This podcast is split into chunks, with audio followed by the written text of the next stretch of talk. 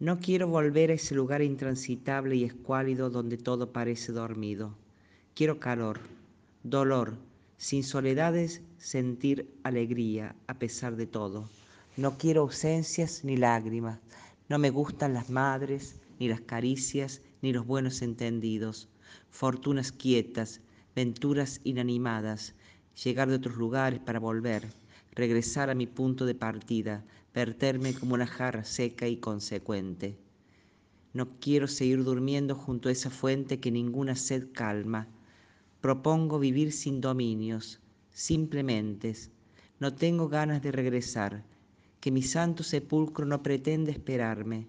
Quiero inventarlo a último momento sin pensar demasiado, sin mucho rencor, cuando sea necesario.